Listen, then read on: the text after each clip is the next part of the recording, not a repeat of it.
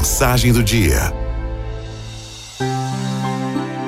Não gostamos da saudade, porque ela lembra o que não temos no momento. Sugere apressadamente falta, privação, contrariedade. Deveríamos gostar mais, é a prova de que vivemos bem. É a prova de que existe alguém nos esperando. É a prova de que somos lembrados mesmo quando esquecemos de nós mesmos. Saudade e a possibilidade de reencontro significa que não houve um desfecho. Saudade é presença, não ausência.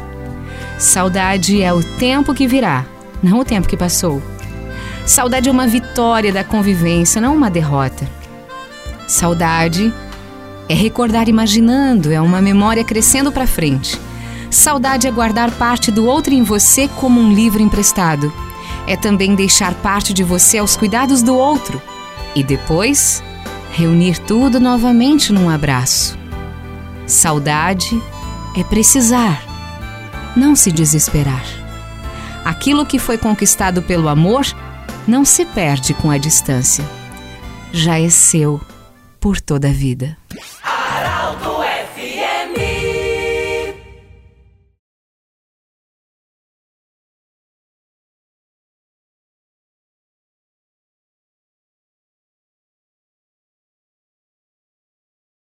Mensagem do dia. Percebo que as pessoas que decidem transformar sua vida desenvolvem um tipo especial de atitude. Elas se empenham em cada ação como se a vida inteira dependesse desse esforço. Elas veem a construção do futuro como a única forma de viver, como fazem os oficiais com seus soldados em situações desfavoráveis de batalha. Em outras palavras, decidem queimar as pontes que permitem retroceder.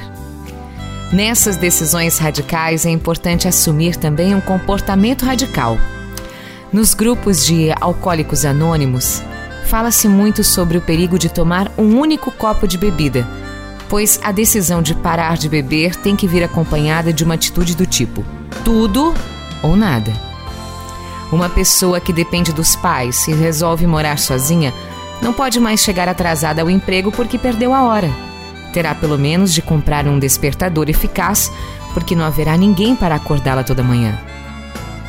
O empresário que está à beira da falência não pode continuar gastando sem nenhum controle. A decisão de partir para o tudo ou nada é somente o primeiro passo. Depois da decisão, precisa haver atitude. Há pessoas que se casam, mas querem levar a vida de solteiras. Resultado: o casamento fracassa. Há pessoas que decidem ter filhos, mas querem continuar a vida como se os filhos não existissem. Resultado: teremos crianças órfãs de pais vivos. Lembre-se, há dois tipos de atitudes: as atitudes tudo ou nada e as atitudes mais ou menos. Uma atitude mais ou menos sempre leva a um resultado medíocre. É importante entender com toda clareza que durante um processo de transformação radical, a atitude de fazer um pouco de cada vez nos trará resultados muito parecidos aos que teríamos se não fizéssemos nada. Quem quer fazer uma revolução na vida precisa tomar uma atitude radical. E quando se toma uma decisão radical, é preciso continuar caminhando pela estrada que escolhemos com comprometimento, determinação e fé.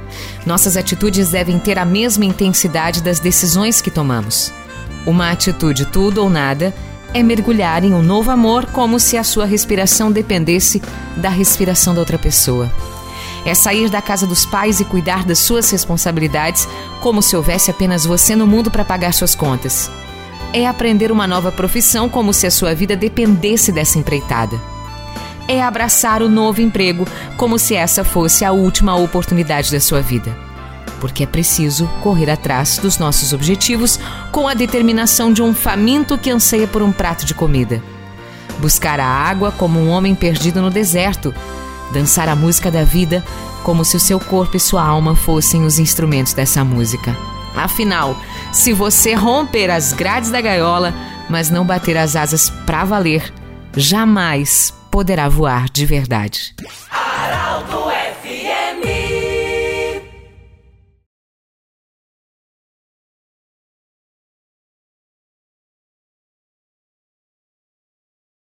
Mensagem do dia.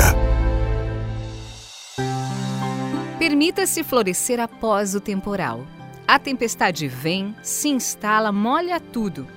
Você acha que vai se afogar e depois percebe que só por causa dela cresceu. Essas frases são de Berenice Pazin. A vida é feita de momentos e de diferentes situações. Numa primeira impressão, nem sempre é possível compreender o que realmente está acontecendo. Além disso, é difícil perceber o que virá depois das tempestades que assolam a nossa vida. Quando alguém está imerso num problema, quase sempre deduz que não terá condições de suportar e de superar. Porém, com a passagem dos dias e com algumas intervenções, tudo vai tomando rumo e aos poucos o tempo melhora e a vida adquire novamente sua energia e o seu ritmo. Não são poucos os que acham que vão se afogar por causa de uma simples chuva. Sem contar que alguns se assustam até com dois ou três pingos d'água. O crescimento resulta da resistência diante das exigências. Só existe primavera porque as plantinhas não aceitam sucumbir durante o inverno. Muitas conquistas são antecedidas por exigências e sofrimentos. O direito de expressar o sofrimento e as preocupações é normal. Mas depois de tudo é necessário serenar e aguentar firme até que a tempestade passe. Cada flor teria uma longa história para contar, pois os desafios do crescimento não são nada fáceis. A decisão de retomar a vida e de seguir em frente pode proporcionar muitas surpresas. Não existe um caminho de facilidades que garanta a felicidade. Tudo tem um preço. O importante é ter consciência das próprias capacidades e a certeza de que tudo nessa vida é passageiro. Quando menos se espera, a tempestade se despede e a claridade traz novos fachos de luz. Em tempos de muita fragilidade emocional, é importante cultivar e desenvolver resistências interiores. Isso mesmo. Não se deixe abalar nos dias instáveis. Não faz bem desistir de tudo por causa das dificuldades. Viver é uma aventura e uma aventura que vale a pena.